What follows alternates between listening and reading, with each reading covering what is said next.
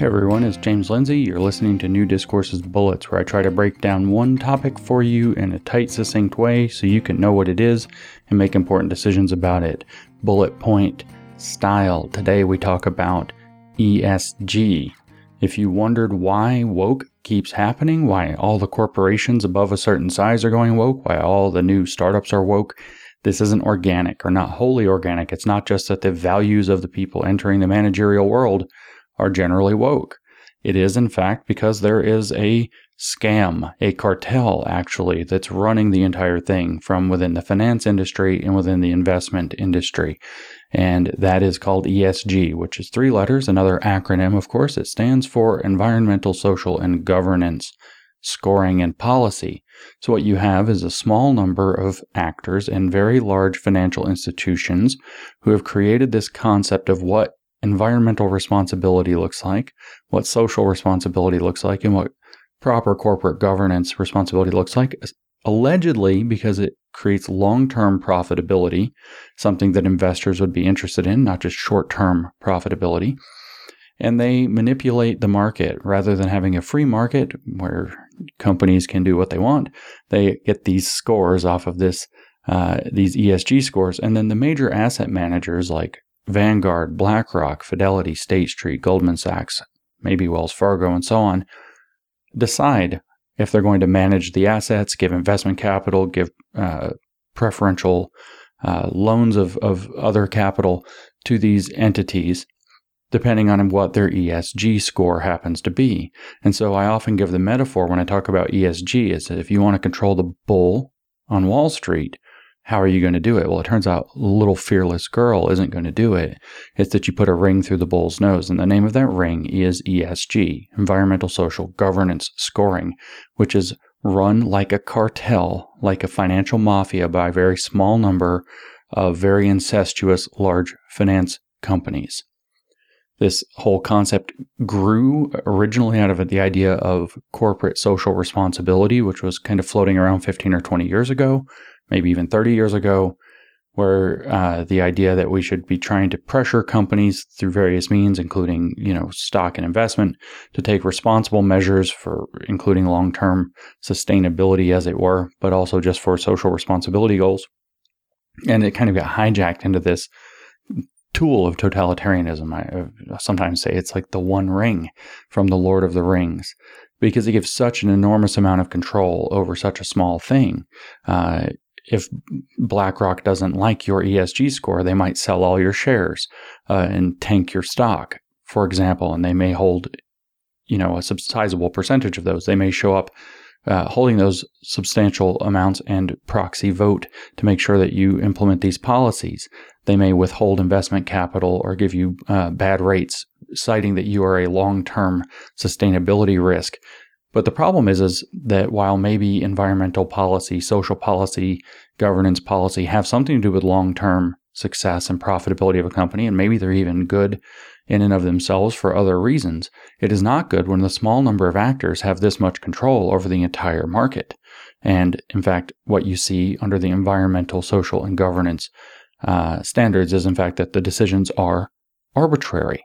So, with an environmental, while we might be able to debate what makes sound environmental policy, and certainly nobody wants anybody pumping, say, loads of chemicals into the river like happened 100 years ago, uh, what you see is that the model that is promoted within the environmental ESG score is what is known as climate justice, which is that they're going to force, you know, green energy, um, no fossil fuels whatsoever, divestment from fossil fuels, carbon taxes, um, they're also going to uh, rather arbitrarily decide what constitutes an environmental good. For example, with COVID 19, even though there are billions of masks polluting the ocean now, using masks reduce the environmental hazard of the virus, and therefore lots and lots of masks and mandating masks at your workplace was considered good environmental practice. Climate justice is the application of global communism to the uh, concept of climate change so that they can take rich nations and get them to uh, break themselves financially while pretending to prop up poor nations, which are being held up as, as, as as tokenistic props for this project. So it is a global financial redistribution scheme using climate change as the excuse. And of course, the number of things that they can implement one, they have arbitrary power through climate, not just climate accords, not just divestment from certain forms of energy, but, uh, you know, going so far as to limit the amount of travel that you can have to maybe none, uh, to climate lockdowns, etc., uh, are all things that are on the table. So the environmental score is a, is a means for using climate change as an excuse to implement communist policy and um, arbitrary power, which of course is redundant. The social score is even more explicitly Marxist in its origin because it is short for social justice score. Why are there so many DEI officers in so many organizations getting paid a quarter million dollars a year or at least uh, over a hundred thousand dollars a year and they hire more and more and more of these commissars? Well, the reason is because your social score for ESG goes up when you implement the social justice identity Marxist theories like critical race theory, queer theory, gender theory, um, comprehensive sex education, and so on.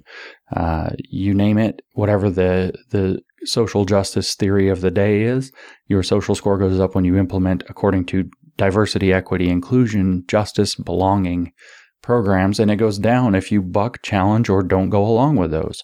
And so hiring a diversity commissar for your business raises your social score. Um, so again, you have arbitrary power now with equity, which is literally socialism, uh, as the primary uh, mechanism by which you're deci- it's determined whether or not you're being socially responsible. Of course, again, this is arbitrary power. As the conflict in between Russia and Ukraine came out, they floated the idea that the, your social score under ESG would go up if you invested in weapons or if you were a weapons manufacturer, uh, so Halliburton or something like that, because it contributes to a global social positive good in their eyes if you supply the Ukrainians with weapons to fight the Russians for whatever reasons they have, and this small group of people who make these decisions. Governance, of course, is corporate governance, and this is a split thing. Yes and no. There are good things where there is good corporate management, and there are other things. And the whole thing is, um, again, an excuse for arbitrary power. one of the easiest ways to get your governance score to go up is to install these commissars, to adopt some kind of a sustainability protocol as outlined, say, by the United Nations or something like this. And so it's completely arbitrary.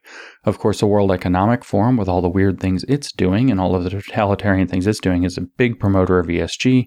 They say that ESG is the path to a sustainable and inclusive future.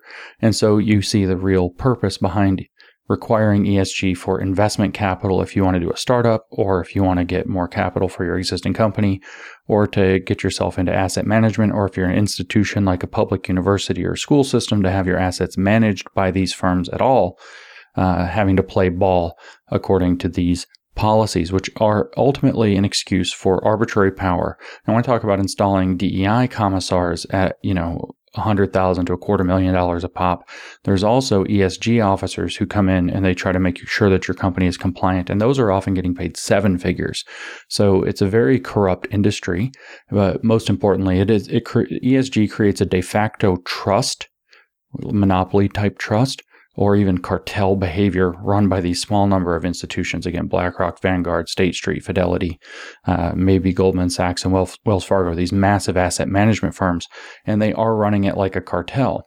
If it was something where there were different esg scores and you could compete about what it means and people could see you know which one does what and your score is still high depending on with different theories rather than say some 20 to 50 people or something making the decisions about what qualifies as good esg and bad esg uh, maybe would be in a different circumstance. But what this is doing in practice, and this is what lawmakers need to be looking at particularly, is it's allowing for corporations to create mega trusts.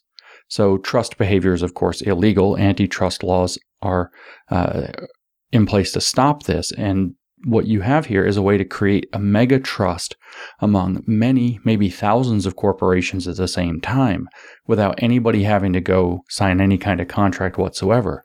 You just tie up all their investment money into something that they all have to sign on to.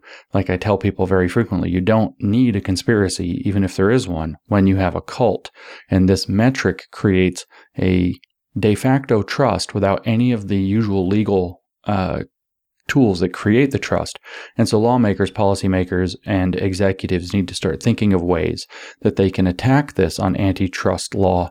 Uh, existing policy or even crafting new policy that targets it directly because this is what is dragging the world woke. This is why go woke, go broke doesn't work in reality.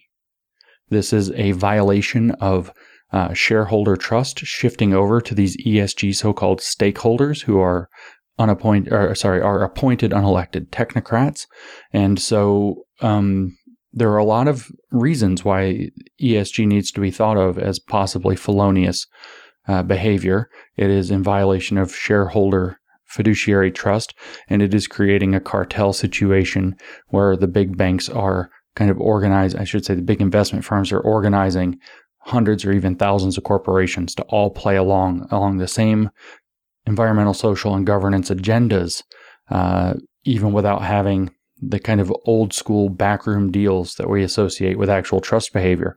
Although these things are discussed and hammered out in kind of those exact same environments. So ESG is a catastrophe. It is the scam of the century. Its objective is so called sustainability, which is going to be also the arbitrary decision of these same so called stakeholders. And all of capitalism, the entire market, is being dragged around like a bull with a ring through its nose. And the name of that ring is ESG. It is of utmost importance that lawmakers and other policymakers think of ways to challenge and stop the monopoly created by ESG.